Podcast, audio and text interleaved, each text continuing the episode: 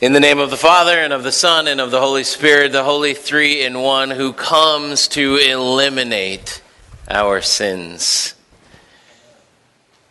Dear brothers and sisters in Christ, the question for this morning is Have you pooped yet? Yes. Thank you.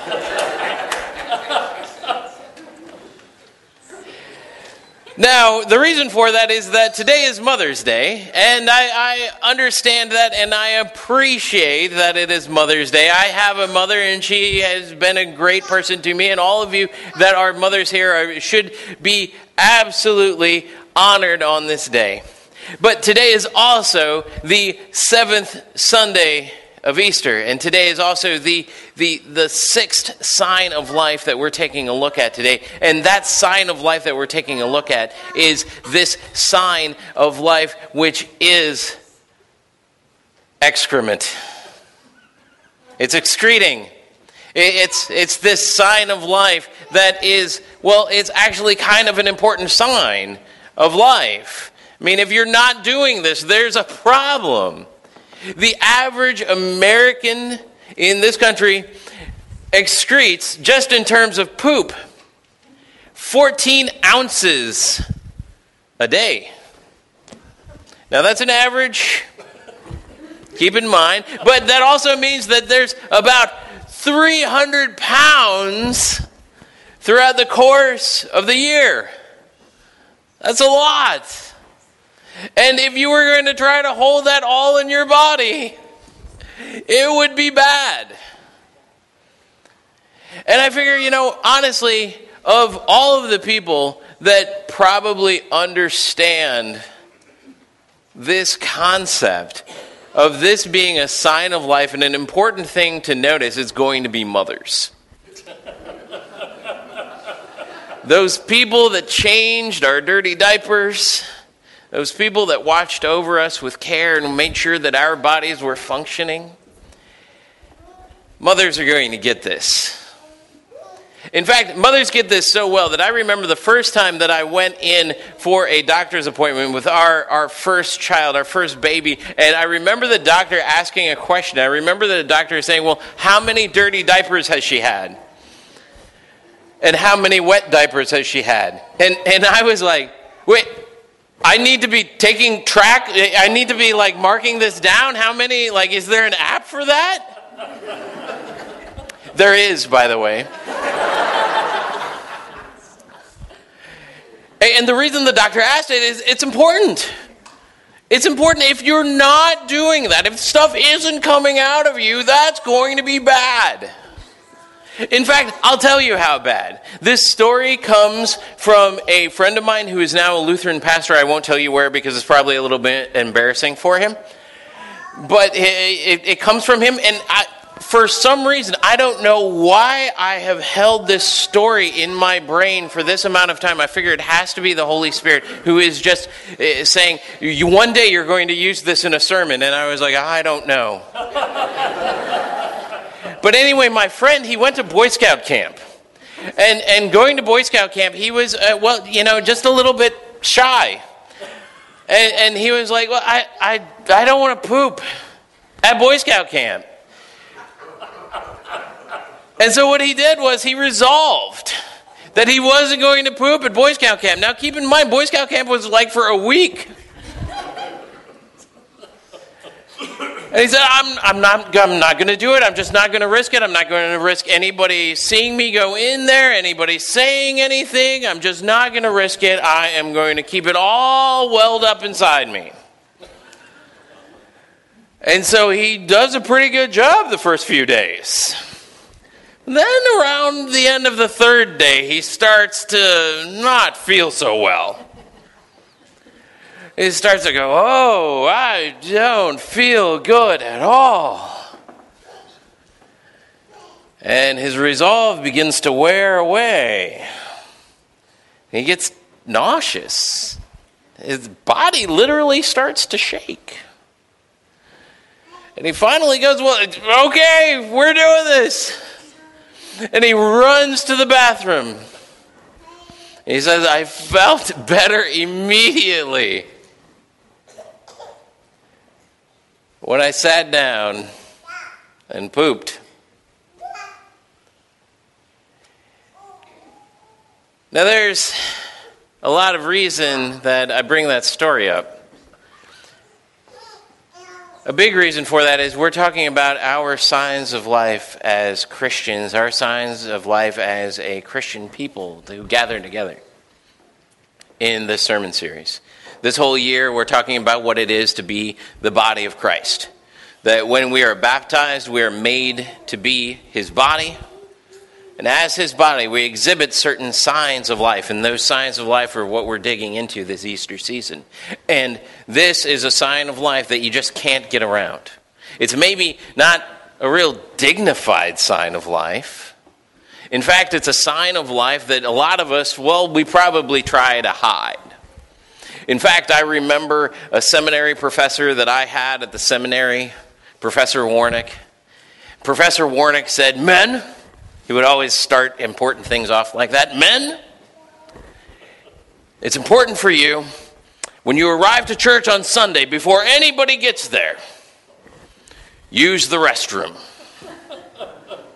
We're like, Dr. Warnick, why? Dr. Warnick kind of moved like a muppet. Dr. Warnick said, Well, it's important that none of the people in your congregations see you go to the restroom. I was like, okay. How, how come? I, I mean, I'll bite. Well, it's just going to be uncomfortable for them. Okay. Fair enough. And, what he was saying there is, is uh, it's, it's going to make people feel uncomfortable to know that their, their pastor is a human being and know that their pastor exhibits those particular signs of life. And I disagree. That's why eh, every Sunday in between Bible class and worship, you'll find me in the men's restroom. We have a lot of good talks in there. But sometimes it does make people uncomfortable. And I think that's a little bit of what we're afraid of. Right? Because, kind of metaphorically, when we're thinking about this sign of life, we're thinking about our sins. We're thinking about those things that build up in us as a natural byproduct of living in a world that is cursed by original sin. We're thinking about those sins that we commit day in and day out. We're thinking about those things that we just confessed, those things that we have done wrong and those things that are right that we haven't done. Those things build up in our lives. And we sometimes, well, we try to hold them in, right? Because kind of like pooping, they're embarrassing. They smell funny, sound funny. Some people, if they had an opportunity to be anywhere near that, they would gag. I mean, there's a lot of similarities. And yet, there's also a great similarity with what needs to happen. And we see what happens if we forget about that in this reading in Acts 1. You've got this guy named Judas this guy who actually walks into his story probably feeling very righteous. Probably feels like his stuff doesn't stink, if you get my meaning. He walks into that thinking, well, I know what's right. I know what's righteous. I am going to be the person who says this is the direction that things are going to go in, and that direction is that I am going to have Jesus put to death. And the only way that he can do that is by thinking that he is in the right, thinking that he is the one who is going to be the arbiter of what is right and what is wrong.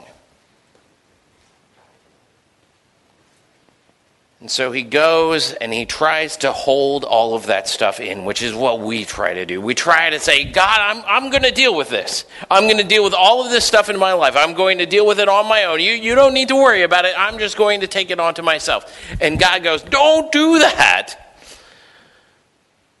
because you're not able to deal with it. I mean, how do we deal with our stuff? Well, we flush it, right?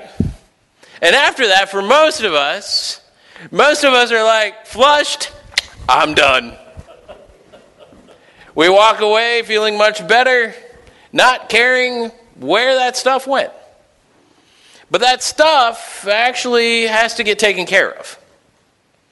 It actually has to go to a processing plant. It actually has to get sent someplace. And that is what Jesus does for us. That all we have to do, brothers and sisters, is all we have to do is we have to come here and confess our sins and flush.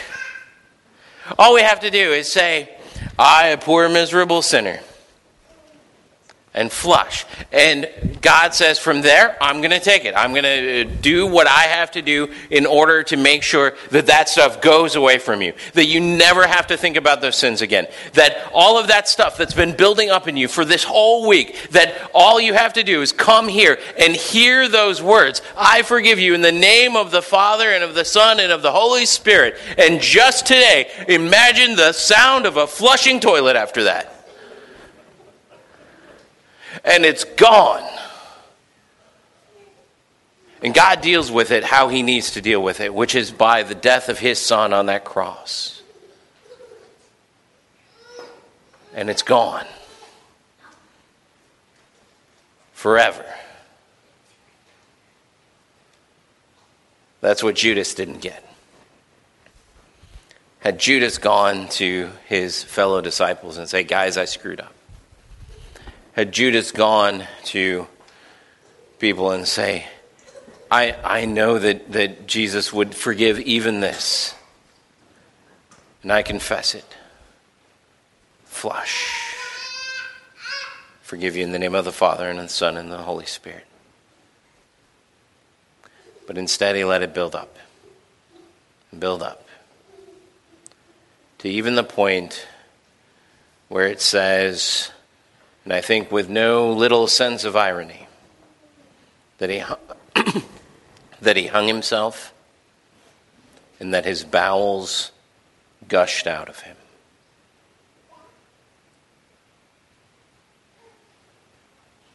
We don't want to get to that place. And we don't have to. Because we have a God who has promised that all we need to do, with all of the embarrassing, with all of the disgusting, with all of the smelly, with all of the gross looking, with all of the gross sounding sins that we have, that all we need to do is come to Him and that He will forgive those sins because Jesus has already paid the price for them to be forgiven. That He's saying, just give those things to me. Let me worry about them. Let me have dominion of those parts of your life. Let me forgive you. And so it's a sign of life. And maybe the most disgusting sign of life that we have as Christians, but a sign of life nonetheless that we come to God with our stuff and say, Lord, please flush it away. So may you this week, may you give over to God whatever sins you're holding inside of you right now. And perhaps only this week. But this week, every time you hear a toilet flushing, which is on average five times a day for most Americans, every time you hear a toilet flushing, may you also hear the forgiveness of God that He has to give you. Happy Mother's Day. Amen. Please rise as we